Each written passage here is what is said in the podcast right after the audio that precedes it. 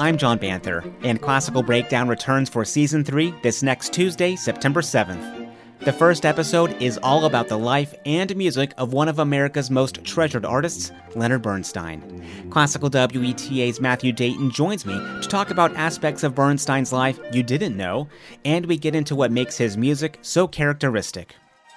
You were talking about how rhythmic his music is. He uses a lot of syncopation part of that is he loves the percussion section. He just uses percussion in almost everything he writes.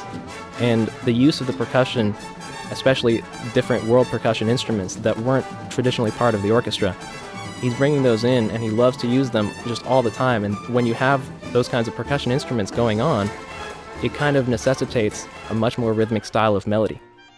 After that, the following episode explores one of the most popular symphonies, the number 5 by Tchaikovsky. Classical WETA's Bill Bukowski joins me to explore the work's apprehensive origins and what to listen for in the music. This is really a funeral march. It comes off sounding like a funeral march or dirge. Yeah. This is this is Tchaikovsky in a very serious mood. It's almost like, you know, he's saying here lies Tchaikovsky, the composer that couldn't write another. Yeah, or again, going back to the whole idea of fate. Fate's not knocking at the door. In this case, fate is inexorable. You cannot escape it. And he's stuck. We're also reading your reviews at the end of each episode. So if you've been enjoying Classical Breakdown, leave a review in your podcast app. And subscribe so you don't miss an episode of Season 3, which kicks off Tuesday, September 7th.